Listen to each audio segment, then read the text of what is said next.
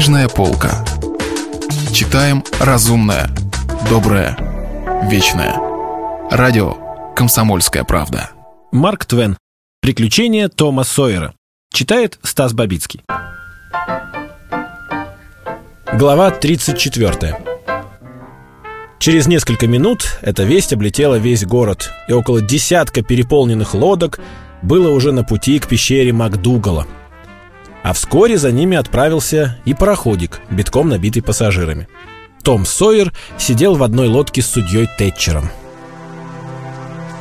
Когда дверь в пещеру отворили, в смутном сумраке глазам всех представилось печальное зрелище. Индеец Джо лежал мертвый на земле, припав лицом к дверной щели, словно до последней минуты не мог оторвать своих тоскующих глаз от светлого и радостного мира там, на воле. Том был тронут, так как знал по собственному опыту, что перенес этот несчастный. В нем даже зашевелилась жалость, но все же он испытывал огромное чувство облегчения и свободы, и только теперь понял по-настоящему, насколько угнетал его страх – с того самого дня, как он отважился выступить на суде против кровожадного метиса. Охотничий нож индейца Джо лежал рядом с ним, сломанный пополам. Тяжелый нижний брус был весь изрублен и изрезан, что стоило индейцу немалых трудов. Однако этот труд пропал даром, потому что снаружи скала образовала порог, и с неподатливым камнем индеец Джо ничего не мог поделать. Нож сломался только и всего. Но даже если бы не было каменного порога, этот труд пропал бы даром, потому что индеец Джо все равно не мог бы протиснуться под дверь, даже вырезав нижний брус. И он знал это. Он рубил брус только для того, чтобы делать что-нибудь, чтобы как-нибудь скоротать время и занять чем-нибудь свой измученный ум. Обычно в расщелинах скал можно было найти десяток огарков, оставленных туристами. Теперь не было ни одного. Пленник отыскал их и съел.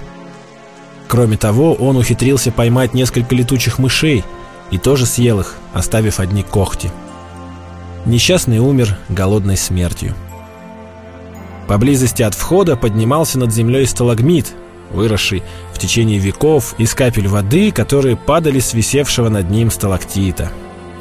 Узник отломил верхушку сталагмита и на него положил камень, выдолбив в этом камне неглубокую ямку, чтобы собирать драгоценные капли, падавшие через каждые три минуты, с тоскливой размеренностью маятника. По десертной ложке каждые 24 часа. Эта капля падала, когда строились пирамиды, когда разрушали Трою, когда основывали Рим, когда Вильгельм Завоеватель создавал Великобританию, когда отправлялся в плавание Христофор Колумб – когда битва при Лексингтоне была еще свежей новостью. Она падает и теперь, и будет падать, когда все это станет вчерашним днем истории, уйдет в сумерки прошлого, а там и в непроглядную ночь забвения. Неужели все на свете имеет свою цель и свое назначение? Неужели эта капля терпеливо падала в течение пяти тысяч лет только для того, чтобы эта человеческая букашка утолила ею свою жажду. И не придется ли ей выполнить еще какое-нибудь важное назначение, когда пройдет еще 10 тысяч лет? Не все ли равно? Много, много лет прошло с тех пор, как злополучный метис выдолбил камень, чтобы собирать в него драгоценную влагу.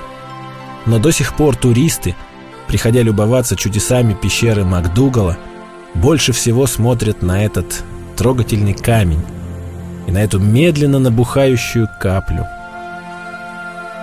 Чаша индейца Джо стоит первой в списке чудес пещеры. Даже дворец Аладдина не может с нею сравниться. Индейца Джо зарыли у входа в пещеру. Люди съезжались на похороны в лодках и в повозках. Из городов, поселков, с ферм, на 7 миль в окружности. Они привезли с собой детей, всякую провизию, и говорили потом, что похороны доставили им такое же удовольствие, как если бы они видели самую казнь.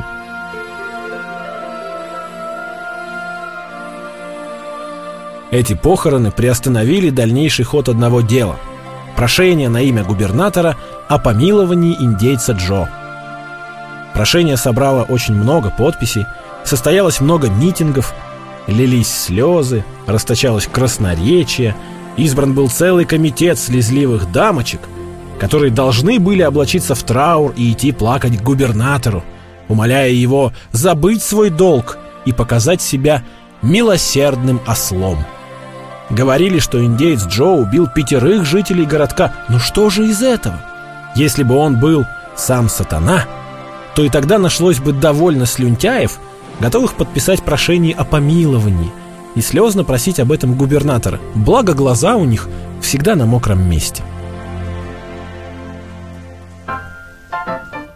На другой день после похорон Том повел Гека в укромное место, чтобы поговорить с ним о важном деле – Гек уже знал о приключениях Тома и от Валийца, и от вдовы Дуглас. Но Том сказал, что Гек не все от них слышал. Одного он еще не знает. Вот об этом одном и надо поговорить. Лицо Гека омрачилось. Он сказал, «Я знаю о чем. Ты побывал в номере втором и не нашел ничего, кроме виски. Никто мне не говорил, но я понял, что это ты, когда услышал насчет виски. Я так и знал, что денег ты не нашел». А то дал бы как-нибудь знать мне, хоть и не сказал никому другому. Том, мне всегда так думалось, что нам с тобой этих денег не видать. Да что ты, Гек, я вовсе не доносил на хозяина трактира. Ты сам знаешь, он еще был открыт в субботу, когда мы поехали на пикник. Как же ты не помнишь, что была твоя очередь стеречь в ту самую ночь? А, да? Право, кажется, целый год прошел с тех пор. Это же было в ту самую ночь, когда я выследил индейца Джо, и шел за ним до самого дома вдовы. Так это ты его выследил? Да, только ты помалкивай. У индейца Джо наверняка остались приятели. Очень надо, чтобы они на меня обозлились и строили мне пакости. Если бы не я, он бы, наверное, был уже в Техасе. После этого Гек по секрету рассказал все, что с ним случилось, Тому, который слышал от валийца только половину. Продолжение следует.